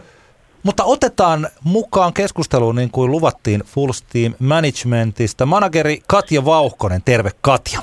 Terve, terve. Moro, moro. Kauhean ihanaa, että tulit meille tähän puhelinhaastatteluun aiheesta, joka on aika mielenkiintoinen. Mäkään en ollut oikein niin kuin edes hoksannut, että tosiaan meillä on viime vuosina lanseerattu aika paljon kaikenlaisia artisteja, joiden lanseerauksen yhteydessä ei ole musiikkivideoa käytetty tehokeinona laisinkaan. Mä kysyisin Katja sulta ensin tämmöisen suoran kysymyksen. Sä oot Pariisin kevään manageri. Kyllä. Mietitte, kun nyt tuli tämä tota, Pariisin kevään viimeisin albumi, jossa jossain määrin bändi uudisti itseään niin soundillisesti kuin ehkä imagollisestikin ja niin poispäin. Mietittekö Pariisin kevään tämän viimeisimmän albumin lanseeraamisen kohdalla musiikkivideota vaihtoehtona? Vai oliko se alusta lähtien no-no No Pariisin kevään kohdalla aina on mietitty musiikkivideoita, koska heidän historiansa on sen verran pitkä, että ne on jotenkin kuulunut siihen ja sieltä ajoilta, kun musavideot vielä oli, eli kulta-aikaansa. Et toki me sitä niin kuin pohdittiin heti kärkeen, mutta niin kuin useimmiten näiden artistien kohdalla sit se kysymys aina tulee sit siitä, että ruvetaan laskea sitä budjettia auki, että mihin, mihin se vähäinen raha, millä se albumi ja koko se markkinointi hoidetaan, niin mihin se kohdistetaan. Ja yleensä vaan valitettavasti sitten se musavideo-osasto on se, joka aina jää sitten viimeiseksi, että tällä hetkellä, että sit se, se, niin kun, se jää aina kysymysmerkiksi ja sitten ehkä vähän niin ensimmäisissä markkinointipalavereissa pohditaan, että no katsotaan sitten myöhemmin, että miltä se rupeaa näyttämään. Et, et ensimmäisenä siinä niin albumin, albumin lanseerauksessa ei sitä niin nostettu erikseen kartalle, että se olisi ollut jotenkin tosi tärkeä sen albumin ulostuon kannalta. Lasketteko te jotenkin sillä että jos tämä maksaa näin ja näin paljon, niin että se kannattaisi tehdä, sen pitäisi striimata tai se pitäisi YouTubesta katsoa vaikka sanotaan miljoona kertaa? No mä en, mä en, no jos mä puhun, mullahan on periaatteessa kaksi titteliä tässä, että mä oon niin manageri, mutta te, työ, työstän myös sit just sitä levyyhtiöpuolta, mutta jos mä niin mietin vaan managerin näkökulmasta, niin mä lasken sitä ehkä sellaisena imagollisena arvona ja markkinointiarvona enemmänkin kuin, ja se on yksi tosi tärkeä markkinointiväline edelleen. Mä itse myös on tietysti ollut sen verran monta vuotta alalla, että mulle se on jotenkin selkärankaan piirtynyt se, että millä tavalla se artistin visuaalisuus pitää, pitää tulla esille ja mikä parempi tapa on kuin kolmen minuutin mainosvideo, jossa se artisti mahdollisesti itse vielä jotenkin näkyy. Mutta tota, levyyhtiöpuolella sitten taas, niin uskon, että sitä lasketaan tosi paljon tarkemmin nimenomaan ihan lukujen valossa auki. Että nythän me saadaan niin tarkkaa dataa, että mistä se rahavirta vaikka sitten siihen niin kuin markkinointikassan, että se saadaan niin kuin sieltä miinukselta pois, niin että mistä kaikesta se koostuu, niin se, että kyllä, kyllä toi niin kuin videopuoli on, on varmasti, voisin veikata suurimmalla osalla vaikka kotimaisista artisteista tällä hetkellä se, mikä niin kuin ei sitä ainakaan plussalle tuo, Kyllä. jos puhutaan pelkästään YouTube-katselusta. Aivan.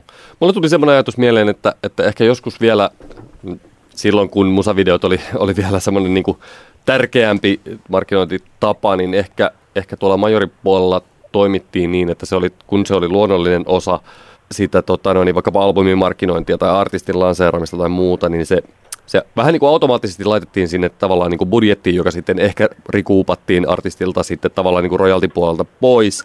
Ja jotenkin onko, tämä on ihan mun tämmöinen niin kuin muutut tuntuma, mutta onko maailma muuttunut enemmän semmoiseksi, että tätä markkinointia suunnitellaan ehkä nykyään vielä enemmän tiiviimmin artistin kanssa yhdessä, miettien sitä, että mikä on artistille luontaista ja, ja mihinkä tavallaan niitä paukkuja pistetään, minkä tyyppiseen markkinointiin. Onko, onko, onko sulla yhtään tämmöistä fiilistä, että nykyään se artistin lanseeraaminen ja markkinointi tehdään enemmän artistin kanssa käsi kädessä?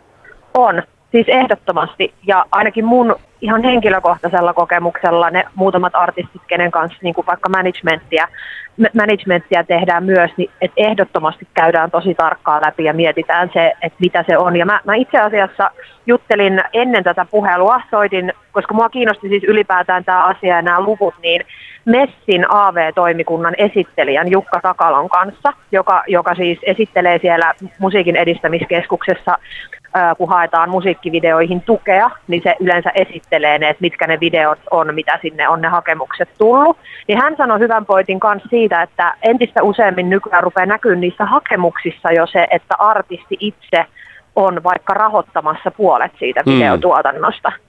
Että tota, et toki niin kuin diilimallithan on muuttunut myös tosi paljon, että aika paljon veikkaan, että isot kotimaiset artistit, tai ei tarvitse olla iso, vaan ylipäätään niin kuin levyyhtiön kanssa saattaa olla diili, että, että se on vähän niin kuin JV, että tehdään 50-50, että Kyllä. tulot ja menot puoliksi, niin totta kai silloin se artisti on pakkokin lukea mukaan siihen kulujen suunnitteluun, ja tässä tapauksessa just vaikka päätöksiin, että tehdäänkö videoa, ja jos tehdään, niin millä rahalla. Kyllä. Onko sulla sun artisteilla suunnitelmissa nyt tehdä videoita? Tällä hetkellä ei taida olla yhtään suunnitelmaa. Meillähän on siis, me, jos puhumme Full Steam Recordsista, kun meillähän on siellä tasan kolme artistia, niin me tehtiin Ismo Alangolle musiikkivideo ja tehtiin Pariisin keväälle musiikkivideo. Että tota, Ruusut julkaisu tulee ensi keväänä tai ainakin jotain sieltä tulee. Se on vielä kysymysmerkillä, että mitä sen kanssa tehdään, että, tuli, että onko musiikkivideo siellä mukana vai ei. Tamina puheissa on ollut tehdä musiikkivideo, mutta ehkä live-matskusta koostettuna, mutta musavideo sekin. Kyllä. Tämä on hyvä, otit tuon ruusut puheeksi, koska tavallaan Okei, näin jälkikäteen voidaan ajatella, että no ihan hyvinhän se ruusujen lanseeraaminen meni ilman sitä musavideoakin, niin. mutta jotenkin kun ajattelee varsinkin, mikä se oli se bändin luukki silloin niin kuin ekoilla keikoilla, kun niillä oli tämmöistä vähän niin kuin sarjakuvahenkeä, Mika oli muumiona ja, ja sitten oli kaikenlaista muutakin niin kuin näyttävyyttä siinä, millä, miltä he niin kuin lavalla näyttivät, niin jotenkin olisi voinut kuvitella, että hei, että, että sitä tavallaan niin kuin viestiä oltaisiin haluttu niin kuin, tuoda vielä laajemmin esille siinä lanseerausvaiheessa, mutta tota noin, niin, en tiedä muistaakseni minkälaisia keskusteluja vaikka ruusujen kohdalla käytiin, käytiin silloin? Joo, siis kyllä mä, kyllä mä muistan, se visuaalisuus on ollut alusta asti niin vahvana siinä läsnä, läsnä että kyllä me Miikan kanssa puhuttiin siitä mun mielestä moneenkin otteeseen, mutta me ollaan ehkä molemmat niin inhorealistisia sitten, että me jotenkin varmaan aina päädyttiin siihen lopputulemaan, että no kattookohan sitä kukaan, Aivan. koska me ei vielä silloin voitu tietää. Että sehän on se, se videon tekeminen on niin ennakointi, että just vaikka tuollaisessa lanseerausvaiheessa, niin sä, sähän niin kuin, se on niin iso riski. Ja sitten äm, jotenkin myöhäisemmässä vaiheessa, niin sitten se rupesi tuntuu kun se asia, kun se koko projekti lähtikin niin hyvin liikenteeseen ja asioita rupesi tapahtuu, niin sitten se ehkä niin kuin tuntui sit jo vähän silleen, että no onko sillä enää mitään merkitystä. Et nyt se, ne kaikki tietää bändin, miltä se näyttää, keikkoja oli jo tehty, biisit soinut radiossa, niin että et tuoko se niin kuin enää mitään lisäarvoa. Että sitten yhtäkkiä se niin kuin, ihan kuin se momentum vähän olisi niin kuin muka mennyt siitä sit ohi. Mutta joo, kyllä me siinä varsinkin me, kyllä niin kuin, me puitiin sitä tosi tosi monta kertaa ja tota, jotenkin me aina sitten vaan niin kuin muka päädyttiin siihen ratkaisuun, että ei, ei vielä ja sitten se vaan jäi tekemättä. Kyllä. Otetaan tämmöinen, niin kuin, tämä on nyt, sä, sä hänet suoranaisesti ymmärtääkseni ole, ole niin kuin varsinaisesti Ruusujen manageri vai, vai ootko? En, en. Et, niin. en no, mä, mä hoidan niin kuin heidän levyyhtiön Kyllä, kyllä. Sitten no anyway, sä, sä oot kuitenkin tiiviisti Männin kanssa tekemisessä. Kyllä. Ruusujen debyyttialbumi ja, ja sen myötä tulleet keikat niin kuin kaikki niin kuin meni silleen varmasti niin kuin just mahtavasti kaikista näkökulmista. Mutta bändihän ei varsinaisesti valtavirtaan breikannut sillä tavalla, kuin mitä me ajatellaan, että, että tota, mm. noin, niin biisit soisivat kaupallisessa radiossa paljon tai tyypit näkyisi tuolla Maikkari ja Nelosen videoohjelmissa harva se päivä.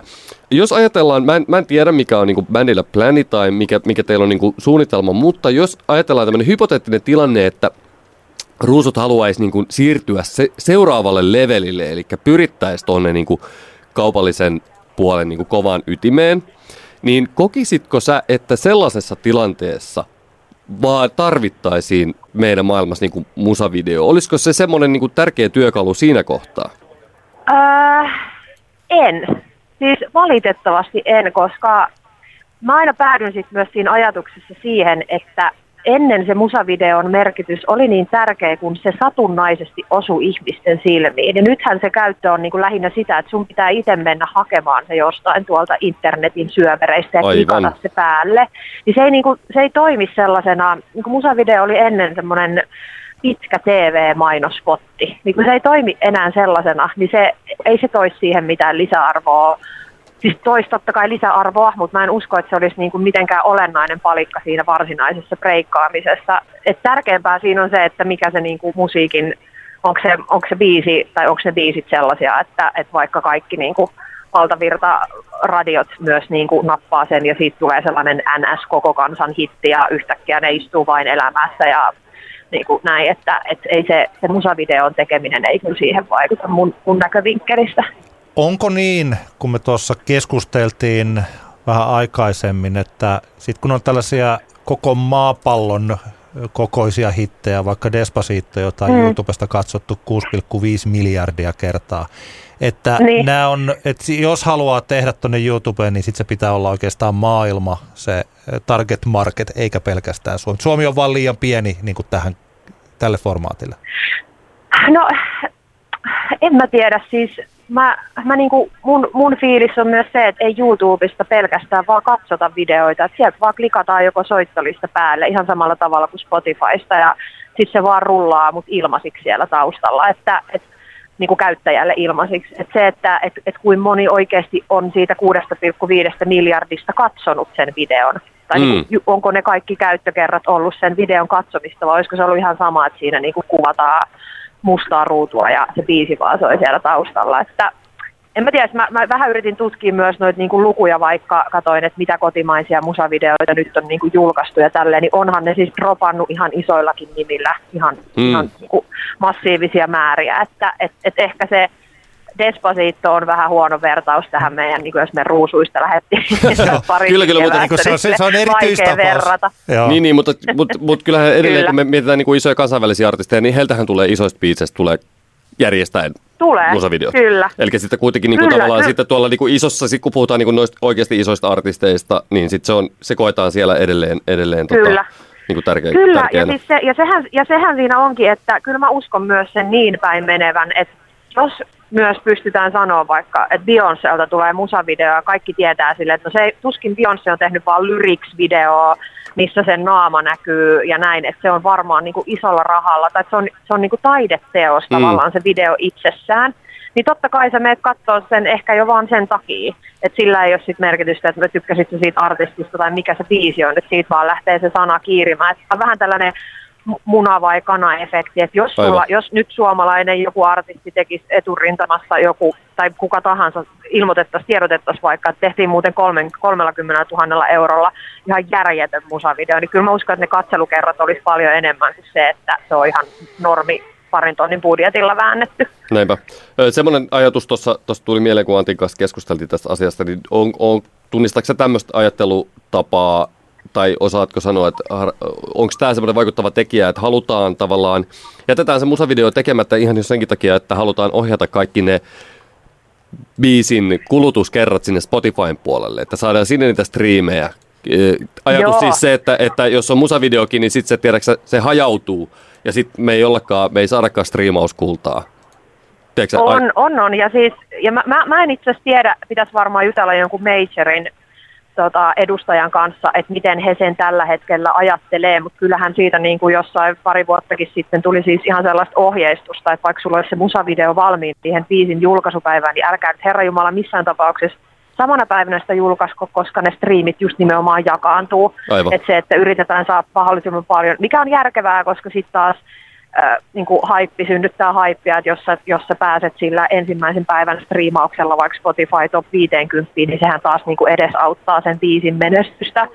Et siinä niin kuin on pelätty varmasti sitä, että se, se niin kuin jakaantuu liikaa, mutta nyt on sitten huomattu myös se, että jokuhan ne biisit sinne kuitenkin aina laittaa, ja itse asiassa levyyhtiöthän sitä tekee ylipäätään, että sinne tulee sinne artistin kanavaan ne ihan sillä albumin kannella niin kuin olemaan samalla tavalla kuin missä tahansa muussa striimauskaupassa julkaisupäivänä.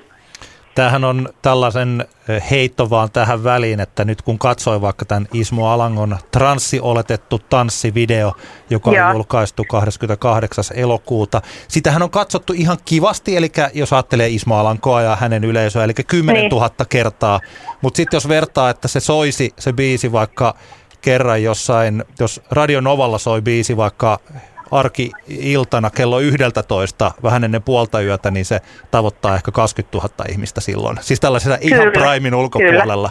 Yksi, yksi soitto Radio Novalla on niin kuin, siis enemmän Kyllä. kuin tällainen musiikkivideo ottaa. Että tässä suhteessa ymmärtää sen, että et tota, ei se ainakaan markkinoinnillinen väline toi musavideo ole kyllä toden ei, totta. Ei, ja sitten se, että jos se, jos se musiikkivideon kulu lasketaan siihen kokonaisbudjettiin, että mitä ne on ne kulut ollut vaikka sen sen albumin markkinoinnissa, niin se, että sä saat pari radiosoittoa Radio Suomessa sille biisille, niin on jo niinku, siis se, että se niinku rahallisesti, mitä se tuo takaisinpäin, niin se, että just siinä sitä ruvetaan miettimään, että mihin tässä kannattaa niinku satsata, että uskalletaanko tuohon laittaa edes sitä kahta tonnia kiinni. Onko teillä sellaisia artisteja tai tiedäksä, että haluaako, mikä sun näkemyksessä on näin yleisesti artistikentästä, että onko haluaako yhtyä tehdä videoita ihan vain taiden muotona, koska he ovat luovia ihmisiä ja haluavat tehdä jotakin, joka tulee heistä sisältä itsestään?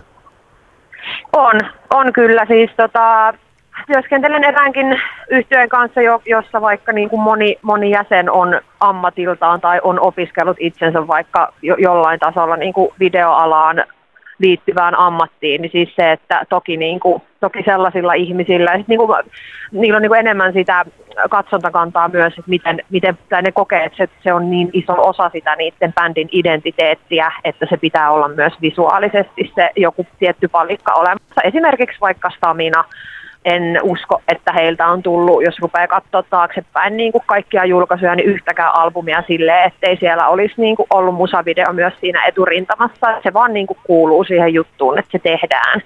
Kyllä, ja, ja, mulla... ja se use... Niin, se, niin tuli vaan mieleen, hyvä, kun mainitsit Stamina, koska mulla tuli mieleen se, että onhan toki on, on, meillä on niin genrejä, jossa edelleen musavideo on tärkeä juttu. Kun miettii, että räppäreiltähän tulee edelleen koko ajan niin tämä nuorenkin polven räppärit, jotka luulisi hengaavan pelkästään jossain Snapchatissa tai muualla, niin heiltä tulee kuitenkin niin kuin videoita ihan jatkuvalla tahdilla. Eli, ja varmaan niin kuin Heavy on ehkä toinen, missä edelleen koetaan, että se semmoinen niin kuin visuaalinen, musiikkivideon kaltainen mu- visuaalinen presentaatio on niin kuin tosi tärkeä juttu sille artistille. Juuri näin, ja, se, ja se, siinä siellä varmaan saatetaan ajatella myös just sitä niin päin, että se palvelee sitä niiden uskollista fanikuntaa, jotka niin kuin jaksaa seurata vuodesta toiseen, että ne, niin kuin sitä tehdään ensisijaisesti niille, eikä siksi, että et, toivottavasti tämän näkisi joku, joka sitten ehkä ostaisi meidän levyn. Että sitä niin kuin mietitään ehkä markkinoinnillisena asiana, vaan enemmänkin niin kuin tuodaan sitä sisältöä sille jo olemassa olevalle fanille. Kyllä. Tota, jos, jos ei sulla ole, Katja, tähän, että et halua sanoa mitään tähän loppuun, haluatko? Mä haluan itse sanoa sen verran, mitä mä juttelin tuolla IFPillä Kyyrän Tommin kanssa, siis Anna ylipäätään, tulla. mikä oli hyvä, hy, hyvä tota, huomio siis siitä, että me, me niin kuin tietyn ikäisethän varmaan vaan just myös mietitään sitä, että kansiiko musavideo tehdä, koska YouTubessa se olisi ja sitten telkkariin se ei enää mene, mutta kun on olemassa niin paljon sosiaalisen median kanavia, joita vaikka alle 15-vuotiaat tällä hetkellä käyttää, joissa videot on suosittuja, mutta paljon lyhyemmässä formaatissa, mm. niin se, että tässä pitäisi niin kuin ehkä päästä vähän silleen updateaamaan kaikkien niin kuin ketkä päättää siitä, että mitä tehdään, niin sitä niin kuin tietotaitoa siitä, että, että oliko se niin kuin, että TikTokissa on esimerkiksi alle 15 Suomessa, että sinne on niin kuin tullut joku 200 000 uutta käyttäjää, ja ne jakaa siellä tosi paljon sitä videomateriaalia, mutta se ei voi olla se 3.30 pitkä, Näinpä. vaan se pitää olla joku lyhyempi.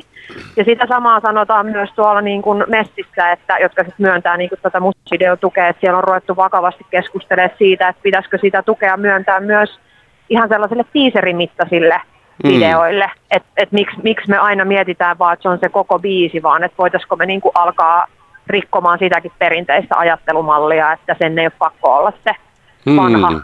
Vaan syntyykö, syntyykö meille tämmöinen uusi, syntyykö meille tämmöinen uusi audiovisuaalinen formaatti, johon liittyy just niin. TikTokit ja muut, tai vaikkapa Spotify niin. nämä biisi, mikä monien biisien taustalla pyörii sitten tämmöinen niin videoluuppi, joka on niin kuin lyhyt pätkä, että että tota, ehkä meillä on tarvetta niin. ajattelun uudistamiseen. Niin, ja siis sille todellakin, siis kun se on niin hullu, hullun kurista siis ajatella, että mehän eletään niin kuin koko ajan vaan enemmän visuaalisessa maailmassa, että jos miettii jotain Instagramin suosioa, niin se, että kyllähän se videomateriaali on edelleen tosi tärkeää, mutta ehkä me ei vaan vielä musa-alalla osata tehdä siitä sen muotoista, että se niin kuin menee tuonne tiettyihin ikäpolviin tai porukoihin jaettavaksi. Et, et ehkä tällainen oman tietotaidon updateaaminen olisi hyväksi kaikille Kyllä. Joo. Mehän itse asiassa tuossa puhuttiinkin joskus muutamia kuukausia sitten Antti otti tämän Old Town Roadit ja TikTokit joo. siis tällä, että me ollaan keskusteltu tästä, mutta se on, joo, se on mielenkiintoista.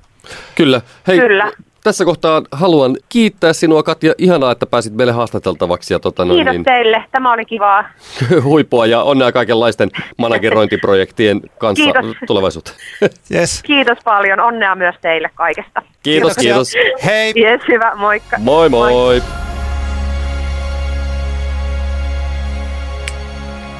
Mitä? Ei, ei mitään.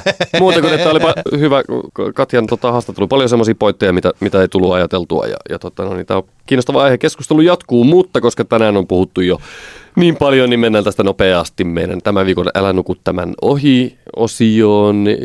Antti, mikä sinulla on tällä viikolla semmoinen, minkä, halu, minkä et halua, että ihmiset nukkuu sen ohi? No tämä on sellainen levy, joka on ilmestynyt jo alkuvuodesta. Oliko maaliskuussa näkyy ainakin joku tota, YouTube-video, tai tämä ei ollut video, vaan tämä oli biisi, mikä sinne on linkattu, mutta tutustuin yhtyeeseen sen takia, että tällä viikolla kyseinen, tai onko tämä on itse asiassa niin yhtyeineen, mutta kysymyksessä on kitaristi, on ollut G-Live Lab kiertueella. Onkohan ollut muuallakin? Oli ainakin Tampereen G-Live Labissa ja perjantaina Helsingin G-Live Labissa. Eli Nigeristä kotoisin oleva kitaristi Mdo Mokhtar, ja hän julkaisi alkuvuodesta albumin, jonka nimi on Ilana, eli suluissa The Creator. Periaatteessa koko levy voisi olla mulla tämä Älä nuku tämän ohi levy, mutta otetaan kakkospiisi Ashet Akai, joka kivalla tavalla groovailee eteenpäin. Tämä on, jos joku tykkää Death Hawksista ja esimerkiksi Death Hawksin kakkoslevystä, niin tämähän on ihan valmista kamaa sellaiselle. Kyllä, kyllä. Eli tässä on, kitara on pääosassa, tässä groovataan ja lauletaan ja tässä pääsee sellaisiin kivoihin fiilareihin, kun tätä kuuntelee. Mä oon ehtinyt aika vähän nyt kuunnella tätä, mä laitoin sen itse asiassa tänään aamulla soimaan ja se oli sitten siinä taustalla ja kivasti potkiskele. Hyvää musaa Nigeristä. Ei kauhean usein tule nigeriläisiä artisteja kuunneltua.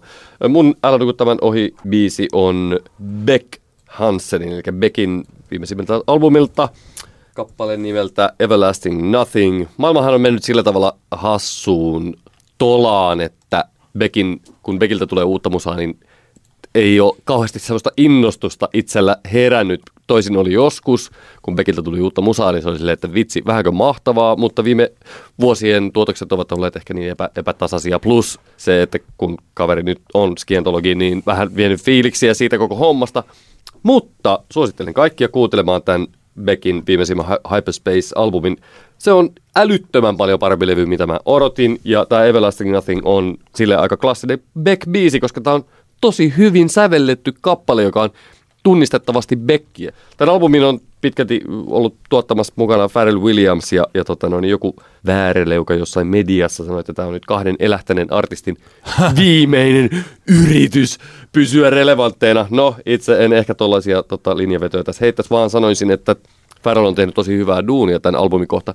Ihan vaan ehkä kahdessa biisissä tuli semmoinen olo, että no, tässä nyt Pharrell on ehkä päästänyt itsensä vähän liian helpolla. Ja tuli semmoisia Pharrell-maneereja turhan paljon, mutta tämä Everlasting Nothing-kappale on esimerkiksi hyvä esimerkki siitä, että Pharrell osaa tuottaa laadukasta modernia pop-musiikkia ilman käyttämättä kaikkia niitä hänen pahimpia kliseitä. Alkaako mikään biisi tällä rumpurytmillä pum tiku dum tiku dum tiku dum tiku? En kiinnittänyt tähän huomioon. Okei, okay, selvä. Tämä levykansi on sellainen, että 90-luvulla mä olisin pitänyt sitä maailman hienoimpana. Nyt se mun mielestä on ihan ok. Hyvä biisi. Jotenkin ihan hassusti. Mulla tuli sellainen yksi yhtyö mieleen 2000-luvun alusta. Tämä oli pelkästään mulla, eli mä luulen, että kellään muulla maailman ihmisillä ei tule. Muistaaksä Sleepy Jacksonin? Joo, kyllä mä muistan Sleepy Jacksonin. Sleepy Jacksonin kappale Good Dancers. Mä kuuntelin sen heti ton perään ja ne sopi mukavasti yhteen. Tuli semmoinen olo, että onpas mukavaa olla tämmöinen keski-ikäinen mies. Hyvä biisi. Yes. Kiitos kaikille, kun kuuntelitte. Ja, ja tosiaan meille edelleenkin kuitenkin tämä jaksokin osoitti, niin lähettää sähköpostia osoitteeseen anttiaxantti.gmail.com ja ehdottaa meille jotain keskusteluaihetta, niin se voi päätyä keskustelun aiheeksi meidän podcastiin. Ja ei sen kummempaa mukavaa viikonloppua kaikille. Kiitoksia kuuntelusta. Hei hei! hei. Antti kertaa Antti. Kaksinkertainen katsaus pop-musiikkiin.